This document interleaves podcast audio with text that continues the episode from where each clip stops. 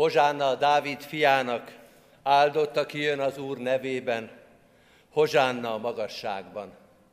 Kegyelem néktek és békesség Istentől, a mi atyánktól, és az ő szent fiától, a mi Urunk Jézus Krisztustól.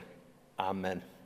Ünneplő gyülekezet, a négyszáznyolcvankettedik dicséretünk éneklésével kezdjük virágvasárnapi ünnepi istentiszteletünket. Ez az új énekeskönyvnek a számozása, a négyszáznyolcvankettedik dicséretünknek első verszakát fennállva, második verszakát majd helyünket elfoglalva énekeljük. négyszáznyolcvankettedik dicséretünk, a nagy király jön, hozsánna, hozsánna, zenge király, zenge kiáltás előtte, utána.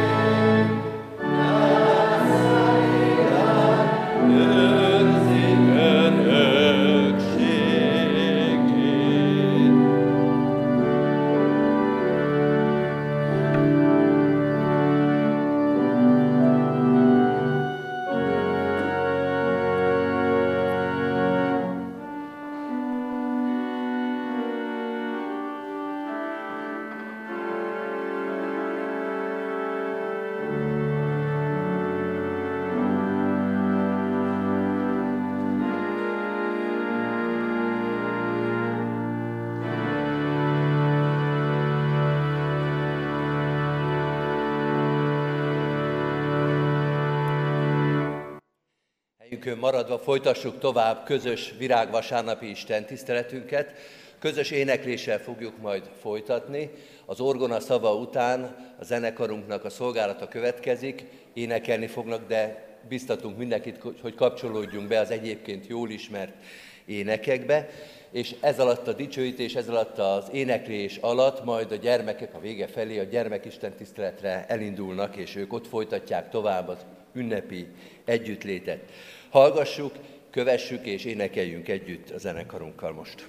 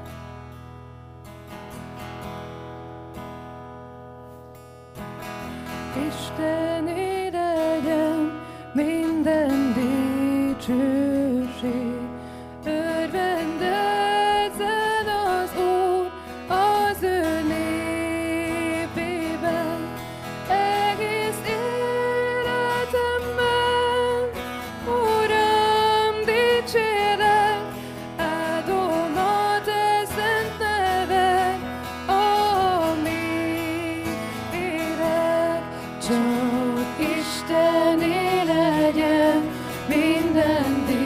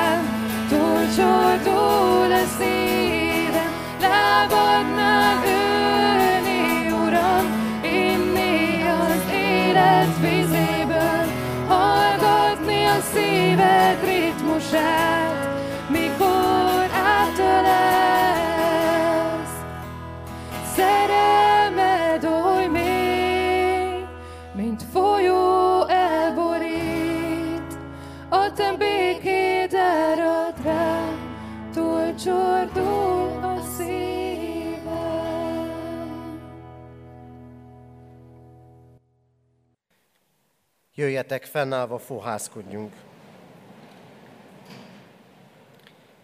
A mi segítségünk, Isten tiszteletünk megáldása és megszentelése az Úr nevében van, aki úgy szerette a világot, hogy egyszülött fiát adta, hogy aki hisz benne, el ne vesszen, hanem örök élete legyen. Ámen.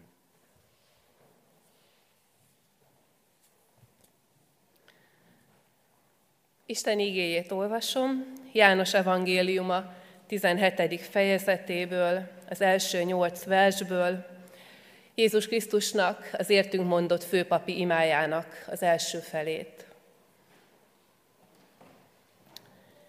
Miután ezeket mondta Jézus, tekintetét az égre emelve így szólt.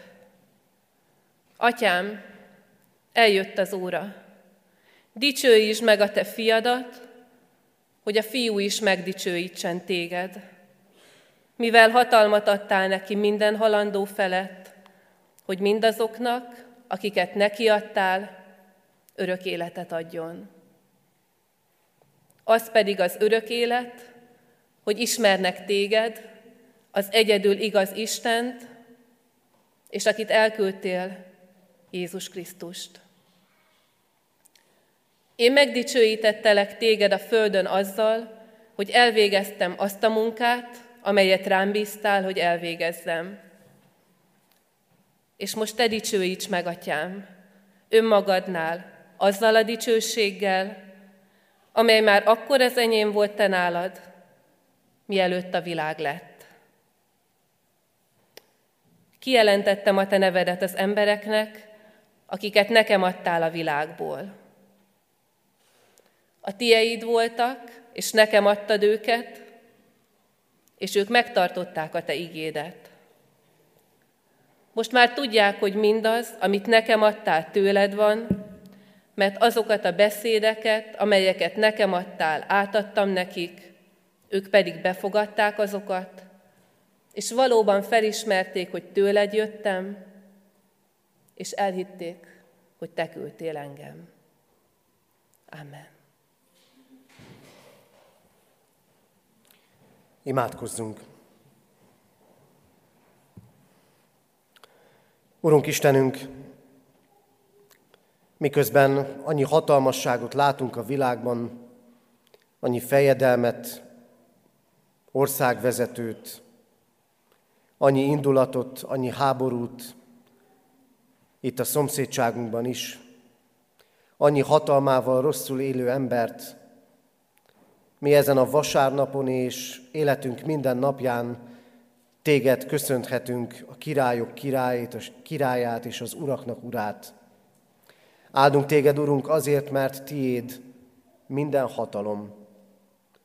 És áldunk azért, mert a mi életünk a te hatalmadban van elrejtve.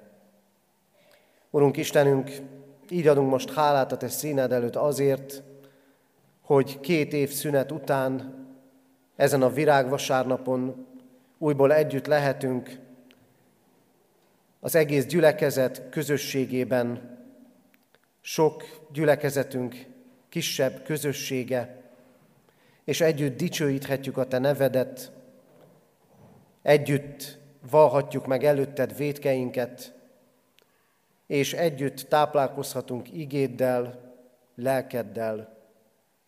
Urunk, te, aki bevonultál virágvasárnapon Jeruzsálembe, kérünk, vonulj be az életünkbe. Légy ott a mindennapjainkban, légy ott a gyászunkban, légy ott az örömeink között, légy ott a mélységeinkben. Hálát adunk neked, Urunk, megtartott életünkért, hűséges szeretetedért, amivel hordoztál bennünket. Megvalljuk előtted vétkeinket, hogy voltak idők, alkalmak, pillanatok, amikor nem téged vallottunk Úrnak, amikor csak szó volt az ajkunkon, de tetté már nem vált az engedelmesség ígérete. Kérünk, Istenünk, jöjj most közel hozzánk, hogy lássunk téged, hogy értsük szavadat, és szólj úgy, hogy engedelmességre köteleződjék el az életünk. Kérünk, hallgass meg minket, Atya, Fiú, Szentlélek Isten. Ámen. Isten igének hallgatására készülve énekeljük a négyszáznyolcvankettedik dicséretünk negyedik versét. négyszáznyolcvankettedik dicséretünk negyedik verse így kezdődik. Ó, édes Jézus, Atyádnak szent fia.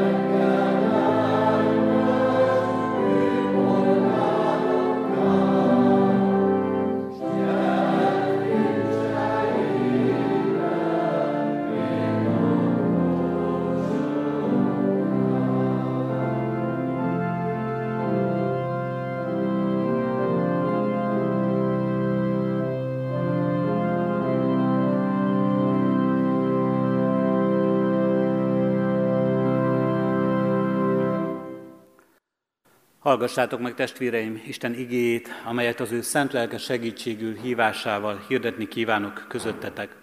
Úgy, amint írva található János evangéliumának tizenhetedik részében, a huszonnegyedik versben eképpen.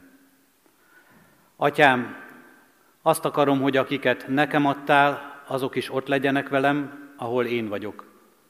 Hogy lássák az én dicsőségemet, amelyet nekem adtál, mert szerettél engem már a világ kezdete előtt. Eddig az írott ige. Kedves testvéreim, ünneplő gyülekezet, virágvasárnap ünnepét ünnepeljük, Jézus bevonulása Jeruzsálemben, az ige pedig, amely szólt hozzánk a hosszabb ige szakaszból, és ebből a felolvasott rövidebb textusból is, Jézus fő, főpapi imádságából szólít meg minket. Az ő búcsú beszédéből. Krisztus bevonulása az emberektől kapott legnagyobb dicsőségéről szól, ott Jeruzsálemben. Hozsannázó tömeg, öröm, pálmaágak lengetése, ruhák a lába elé, ünneplés és éljenzés, melyből még az őt hordozó szamárnak is jut egy kevés. Gyorsan eltűnő dicsőség volt ez, a virágvasárnapi királyságot követte, az, ahogyan Jézust látjuk a Gecsemáné kertjének magányában, ahol még a tanítványok sincsenek mellette, majd látjuk őt a kereszten, és halljuk hitvallásunkban, és halljuk az ige bizonyságában, alászállni a kározatra, és egyedül lenni, én Istenem, én Istenem, miért hagytál el engem kiáltásában. Három dologról szeretnék szólni az ige kapcsán. Az első, látni Isten dicsőségét. A második, láttatni az Isten dicsőségét.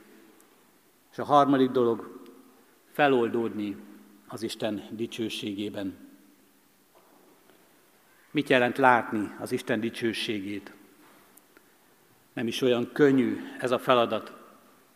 Látni az Isten dicsőségét, ha ez olyan könnyű lenne, és egyértelmű abban a világban, amelyben élünk, ha így lenne, akkor nem ennyien lennénk itt, nem ennyi templomban ülnének emberek a világban, és nem ennyiszer lennénk együtt ebben a közösségben, hanem mindből, mindből sokkal többet és többet kívánnánk, és be sem tudnánk töltekezni vele, de mégis semmi sem lenne elég belőle. Nem könnyű látni az Isten dicsőségét. A Szentírás azt is mondja erre nézve, hogy vakok vagyunk, nem látjuk az Isten dicsőségét. Vakok vagyunk, nincsenek rálátó szemeink, vagy becsukjuk a szemeinket, és ezért nem látjuk ezt. És ennek eredménye, hogy leginkább nem az Istent látjuk, hanem csak önmagunkat és a világunkat. És valljuk meg őszintén, ha önmagunkra tekintünk, ha világunkra tekintünk, nehéz is találkozni az Isten dicsőségével abban. Mert leginkább itt a saját dicstelenségeinket látjuk. Látjuk és találkozunk vele nap mint nap. Erőtlenségeinkkel, gyengeségeinkkel, gyarlóságainkkal, mindazzal, ami nemhogy az Isten dicsőségét nem szolgálja, de talán még mi magunk is letagadjuk azt. Látjuk az életünk, az emberi élet kiszolgáltatottságát. Talán azt mondhatjuk, dicstelenségét is, betegágyon, vagy mellette állva, gyengeségben, elesettségben és összetöretettségben.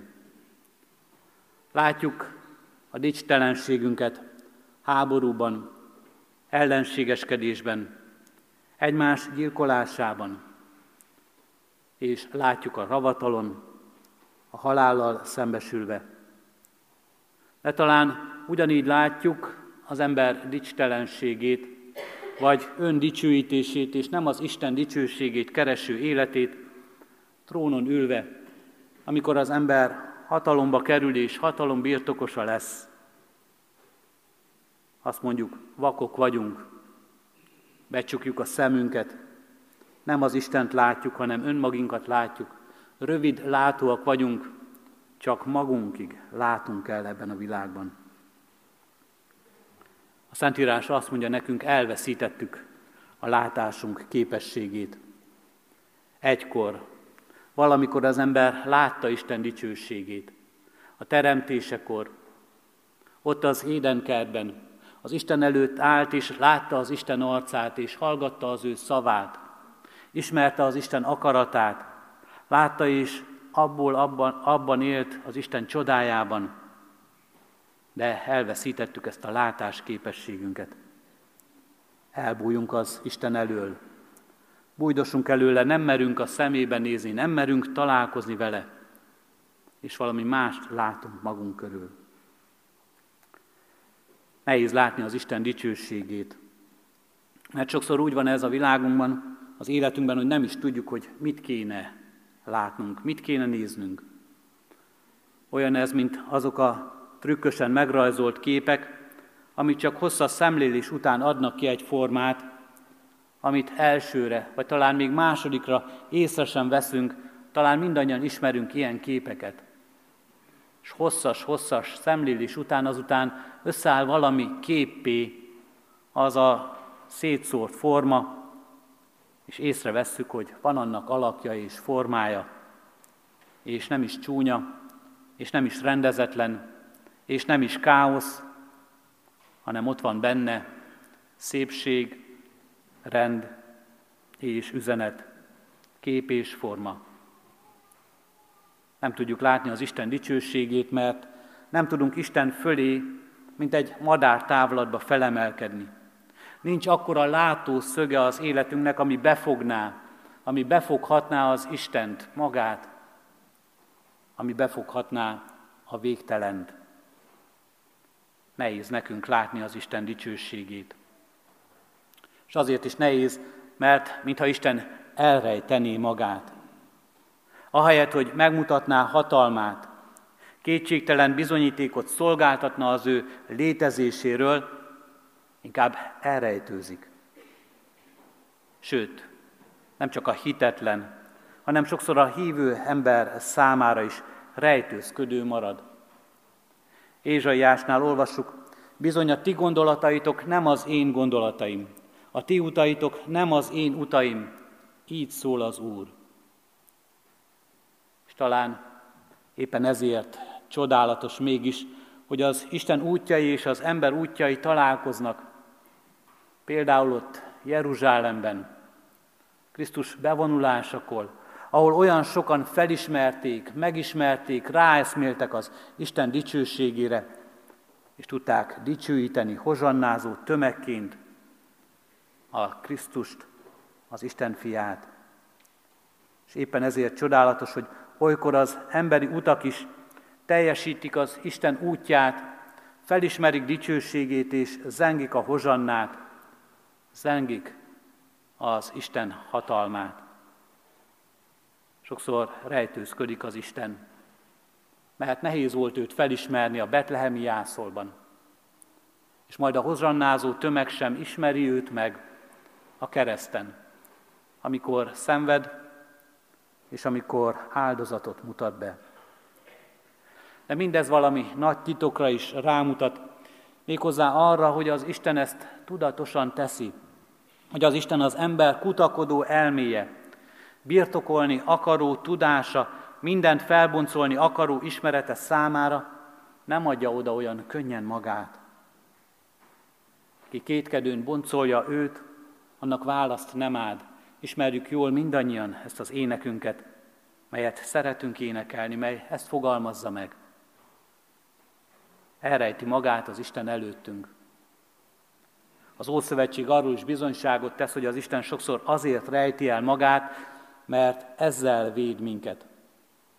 Mert nem viselnénk el az ő látványát. Az ószövetségi történetek ott vannak előttünk, Mózes a sínai hegyen, aki nem láthatja az Isten arcát, hátulról, néz, hátulról tekinthet rá. Ott van, nemrég olvastuk, az ószövetségi történetet úzza halála, aki oda kap a frigyládához, amikor megbotlanak az ökrök, és halált szenved. Nem tudjuk ennek a titokzatos történetnek okát, nincs ez így leírva, de azt látjuk, és ott van a kijelentésben, hogy az Isten arca és az ő dicsősége az ember számára megismerhetetlen, felfoghatatlan, befoghatatlan, hiszen kiállhatna meg a szent és a mindenható Isten előtt. Ki foghatná fel, ki nézhetne bele az ő igazságába és szentségébe emberként. Igen, volt, volt, amikor ezt megtehettük, de az ember messze távol került az Istentől, és nem tekintett bele ebbe a szentségbe, anélkül, hogy össze ne törettetne, anélkül, hogy saját maga ítélője ne lenne. Nehéz látnunk az Isten dicsőségét, mert sokszor elrejti magát előlünk. De ugyanakkor éppen Ézsaiásnál azt is olvassuk, hogy Isten így szól: nem rejtélyesen szóltam a földnek egy sötét helyén. Nem azt mondtam Jákob utódainak, hogy hiába való dolgokban keressenek engem. Én az Úr igazat mondok, a valóságot jelentem ki. Isten elrejtőzik, de sosem úgy, hogy megvonná önmagát tőlünk. Igen, elrejtőzik a mindent tudók elől, és nem szolgáltatja ki magát az emberi okoskodásnak, és tud hallgatni is az Isten. Jaj, de sokat tud hallgatni.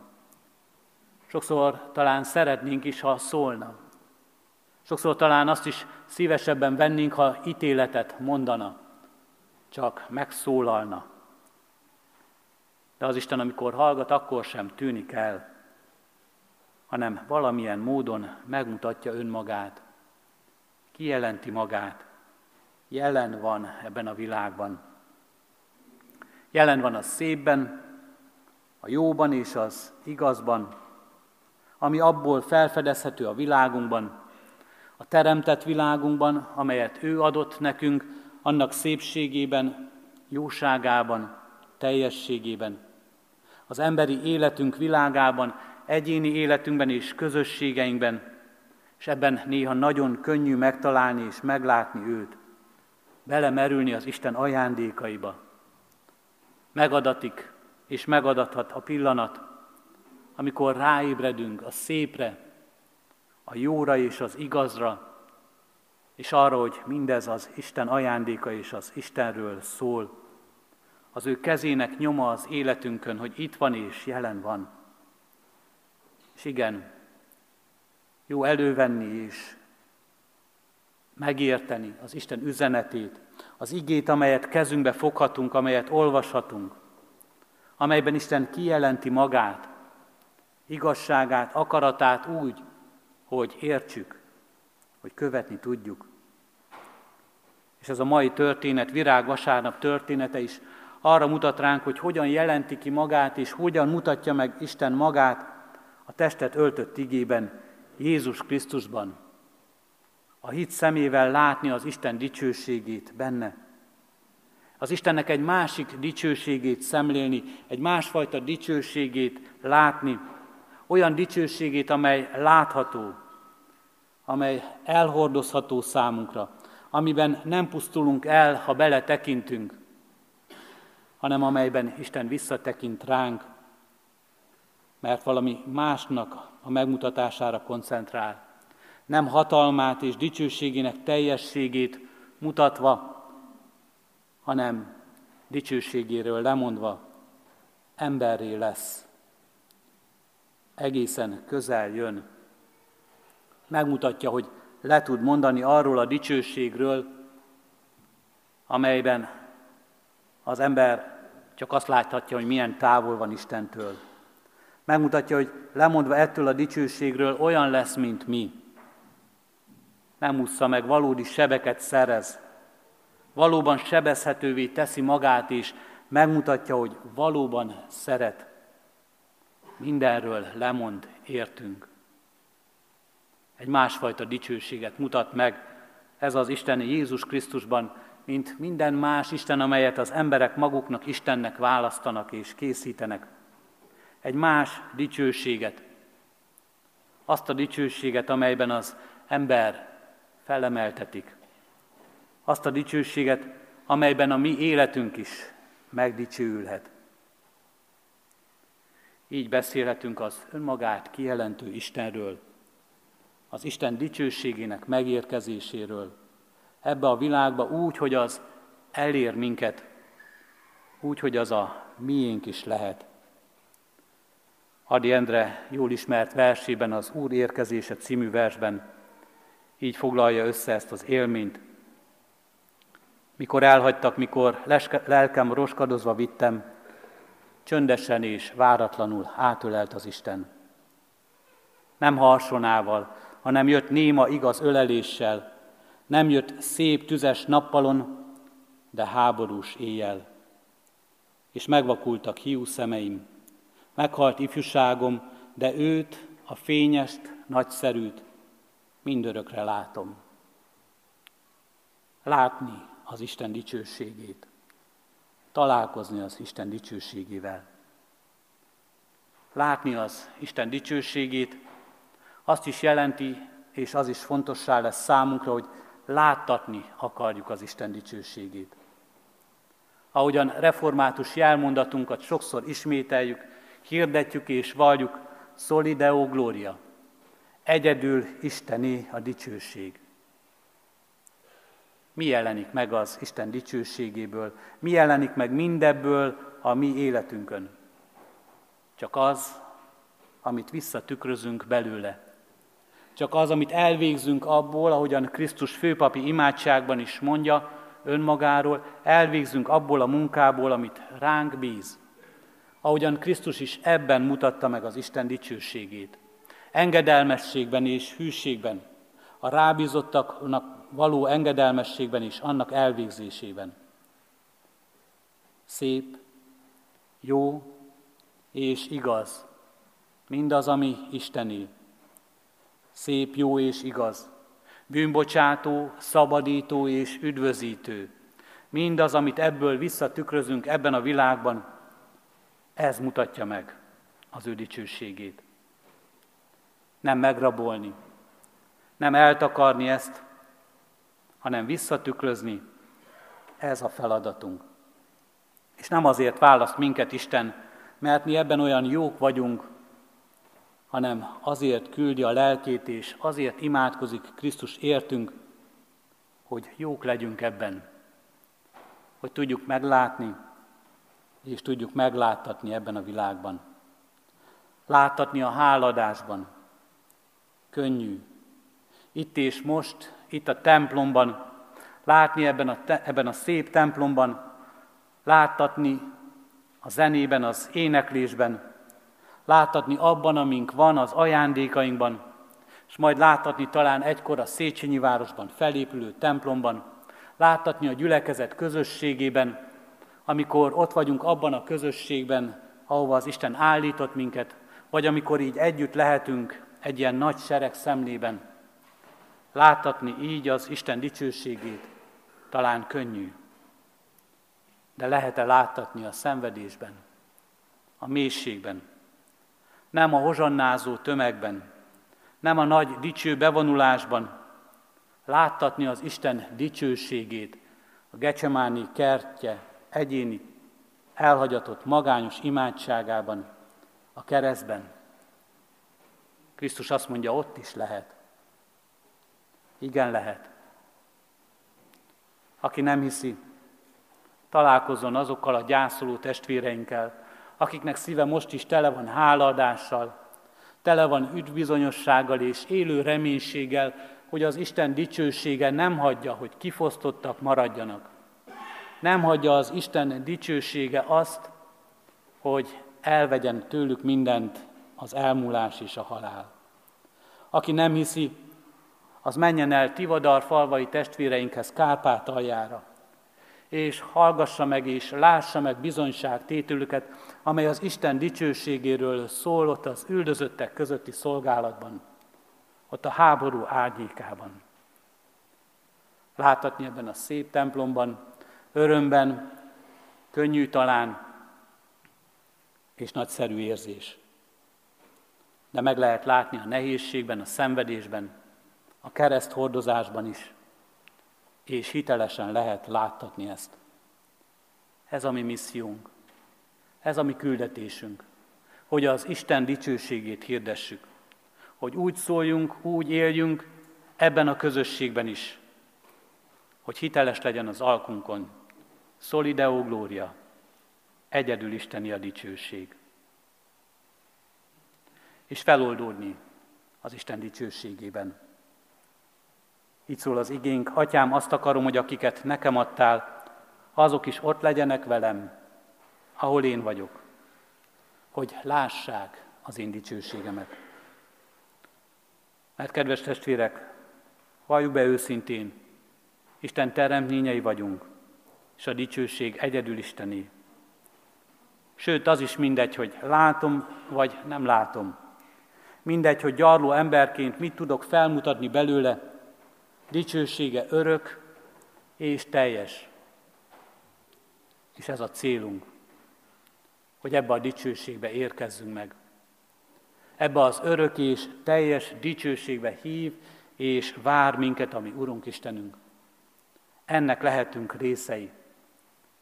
Ez ragyoghat fel az életünkben, s ragyogjon fel már itt és most, ezen az ünnepen is. Amen. Isten igének üzenetére válaszolva kapcsolódjunk be újra az éneklésbe és az énekvezetésbe. Tered várnak a szigetek, tered várnak a szikott földek. Háborúdult a házfalak, és a bolygón minden nemzet. Tered várnak a szünetek, borús, félrerakott hangszerek.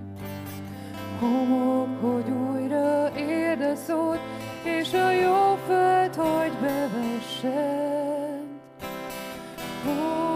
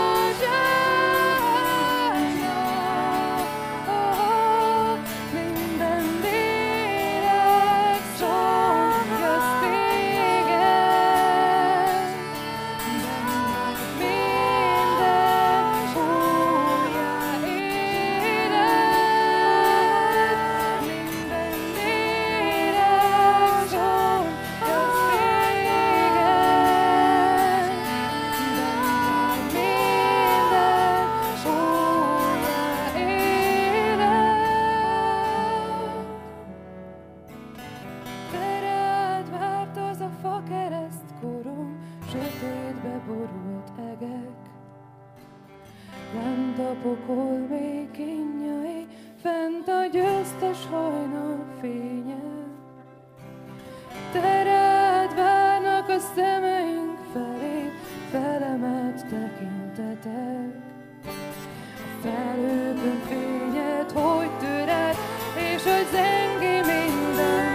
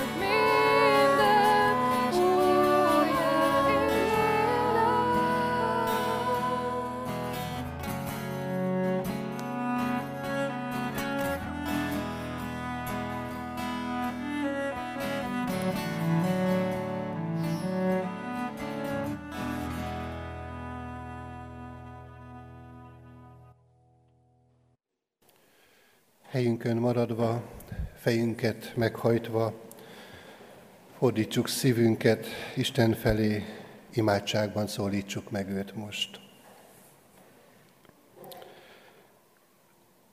Úr Jézus Krisztus, Isten hű báránya, tiéd a dicsőség, téged magasztaltunk az imént az énekkel, téged magasztalunk most gyenge emberi szavainkkal, de legfőképpen, Urunk, szeretnénk téged magasztalni és dicsőíteni a mi szívünkkel. És Urunk, ahogyan a virág vasárnapi történetben, annak följegyzéseiben láthatjuk, azok, akik téged hozsánnával köszöntöttek, felső ruháikat levetették, így hódolván te előtted, mi is szeretnénk hasonlóképpen mély hódolattal feléd fordulni most azért, mert Urunk, te sokkal nagyobbat tettél ennél. A te dicsőségedet hagytad hátra, azt vetted le, azért, hogy emberré lévén közénk jöve, kifejezd, megmutasd, nyilvánvalóvá tedd irántunk való szeretetedet, irgalmadat és kegyelmedet. És ez az, ami minket, Urunk, hálára indít. És Urunk, azt is tudjuk, hogy a virágvasárnapnak a mozzanatai, az eseményei, azok hová vezetnek?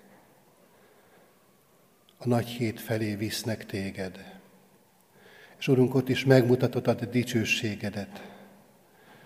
Nagy csütörtökön, Getsemáné kertben, nagy pénteken, a kereszten. És Urunk, ez a mélység, ez is arra bátorít minket, hogy akik most mélységben vannak, és így élik meg ezt a mai napot, virágvasárnapot, hozzád forduljanak reménységgel, segítségül, hívással, tudván azt, hogy te meghallgatod őket nehéz elesett állapotokban, betegségükben, gyászukban. És Urunk, tudjuk azt is, hogy ez az út itt nem ér véget, hanem elérkezünk a feltámadásnak dicsőséges pillanatához, amikor nyilvánvalóvá lesz, hogy te vagy az élet dicsőséges királya, aki mindenek fölött vagy, akinek csak imádat és hódolat jár egyedül. És Urunk, hadd ismerjük mi ezt föl, itt a te népedként, ebben a gyülekezetben. És hadd tudjuk ezt, Urunk, magunkkal vinni, majd a hétköznapokba is, hogy ott is hirdessük, ott is láthatóvá tegyük a te nagyságodat, hogy ott is lehessünk a te eszközeid, akkor, amikor békesség teremtésre, békesség munkálására lesz szükség, hiszen ez a világ alapvetően a békétlenségben szenved. És az, amikor borzalmas háborúk törnek ki, ezt az alapigazságot csak még inkább hangsúlyozzák és kézzel foghatóvá teszik. Így könyörgünk, Urunk, a háborúságban élőkért, a nyomorúságban szenvedőkért, az életükért, futókért. Őrizd meg őket, légy velük. És Urunk, minket, akik hivatalosan egy békében élő országban élhetjük napjainkat, jól tudod, hogy mennyi feszültség, indulat, mennyiféle gondolat van bennünk, ami nem a békességről szól. Add a te békédet nekünk, mert nálad van az igazi békesség, Urunk. Így könyörgünk, légy velünk, légy velünk, mint a te népeddel, református közösségünkkel ebben a nagy városban, hogy lehessünk a te békességednek eszközei, és a te dicsői, dicsőségednek hirdetői. Szent lelkeddel védj körül minket, szentelj, kenj föl erre a szolgálatra. Jézus nevében. Amen. Maradjunk csendben, csendes percet tartva, magunk személyes imádságával is szólítsuk meg a mi megváltó Urunkat. Hála és dicsőség a mindenség Urának, aki az ő fiának, az Úr Jézus Krisztusnak érdemért meghallgatja a mi könyörgéseinket. Gyertek és fennállva együtt mondjuk el azt az imádságot, amelyet az Úr Jézus Krisztus tanított mi nekünk. Mi Atyánk, aki a mennyekben vagy, szenteltessék meg a te neved, jöjjön el a te országod, legyen meg a te akaratod, amint a mennyben, úgy a földön is. Mindennapi kenyerünket add meg nekünk ma, és bocsásd meg vétkeinket, miképpen mi is megbocsátunk az ellenünk vétkezőknek. És ne vigy minket kísértésbe, de szabadíts meg a gonosztól, mert tiéd az ország, a hatalom és a dicsőség mind örökké. Amen.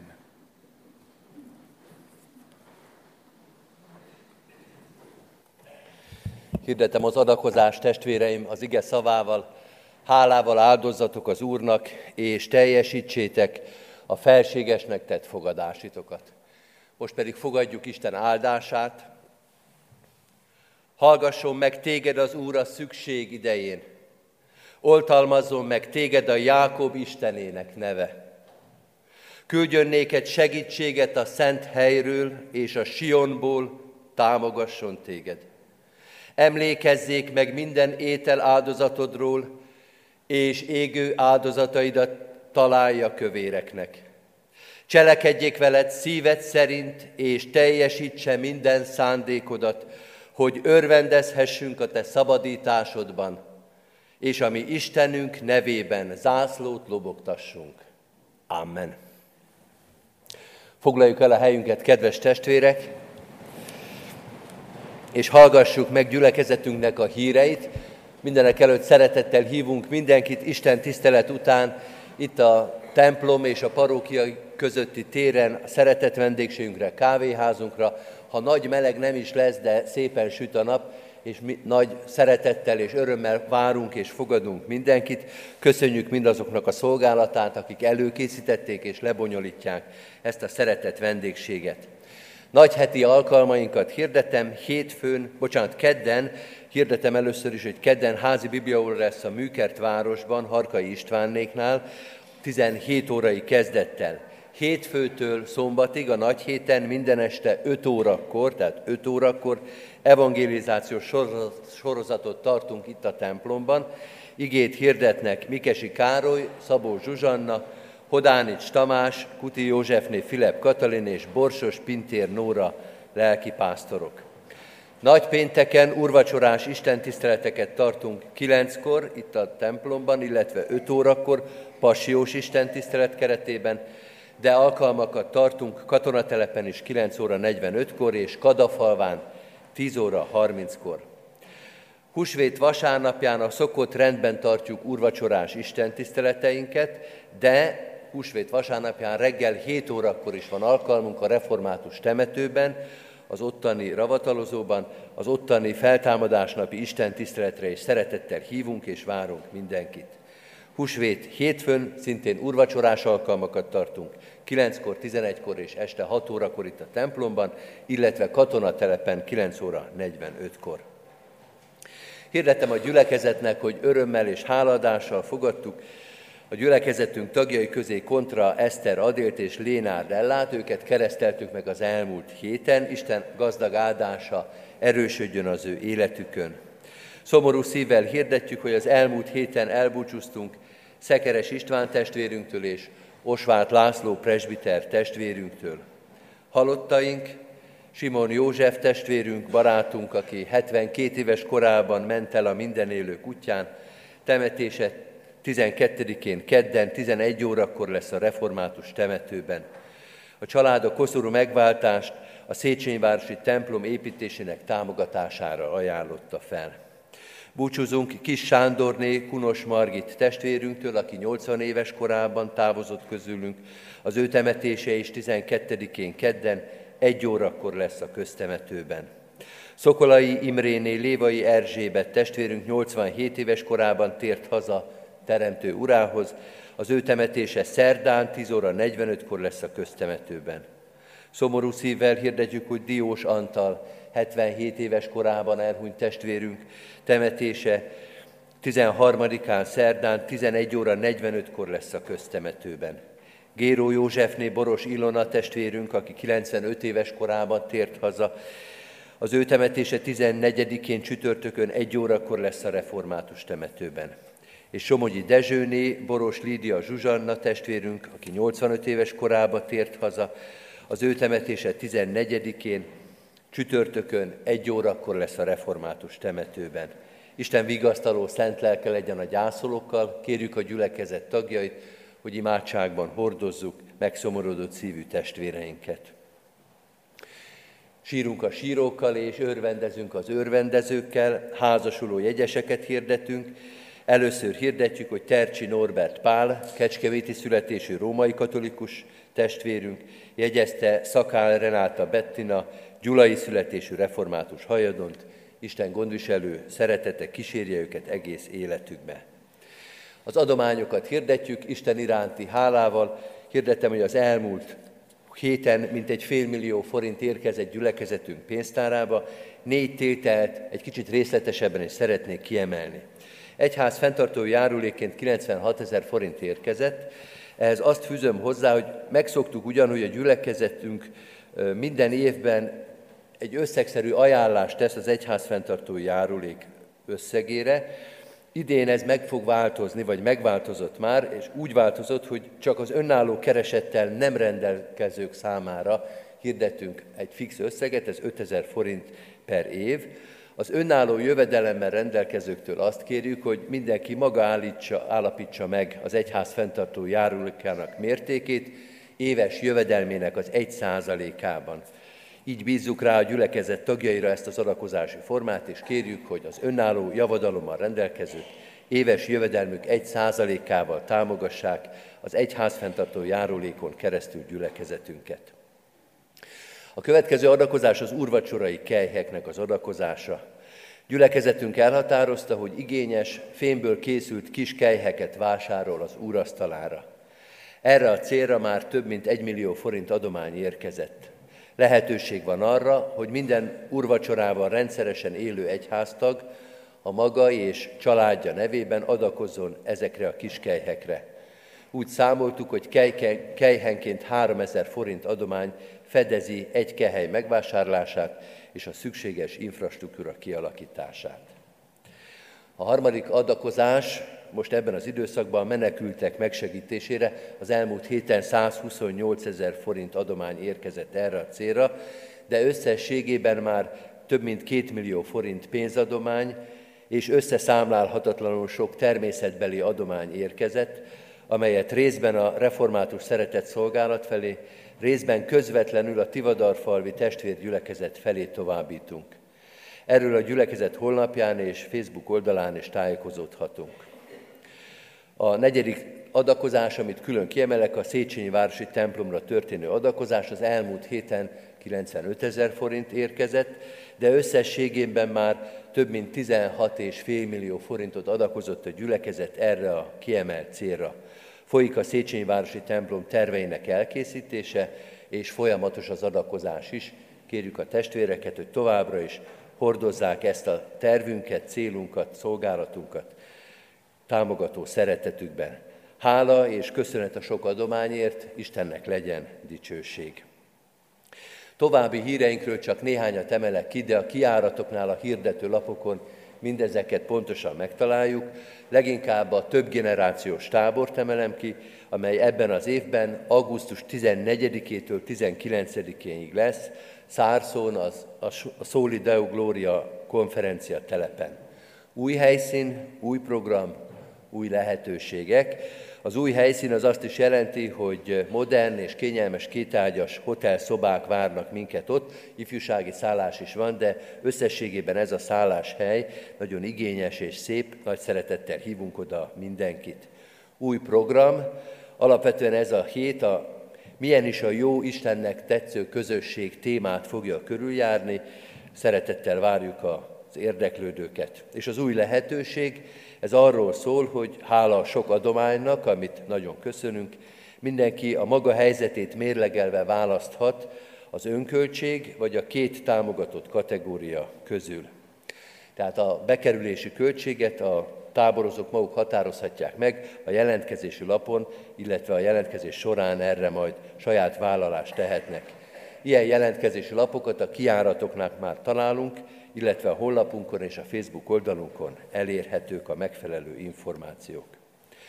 Gyülekezetünk diakóniai szolgálatánál folyamatos a tartós élelmiszergyűjtés, amit a kiáratoknál megtalálható diakóniai bevásárló listával is próbálunk támogatni, segíteni. Az adományok a templomban, illetve a többi istentiszteleti helyünkön, a lelkészi hivatalban, illetve a diakóniai központban leadhatók.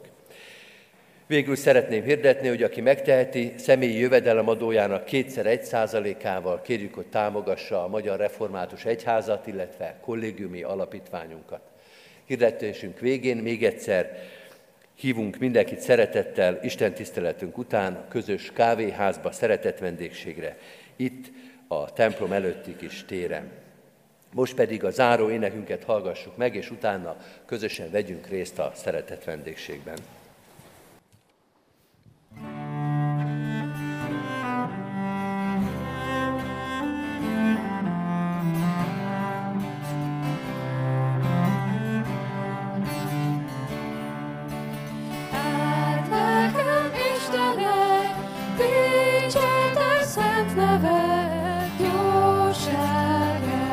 Anyagod ellenfeled, eltörném bőle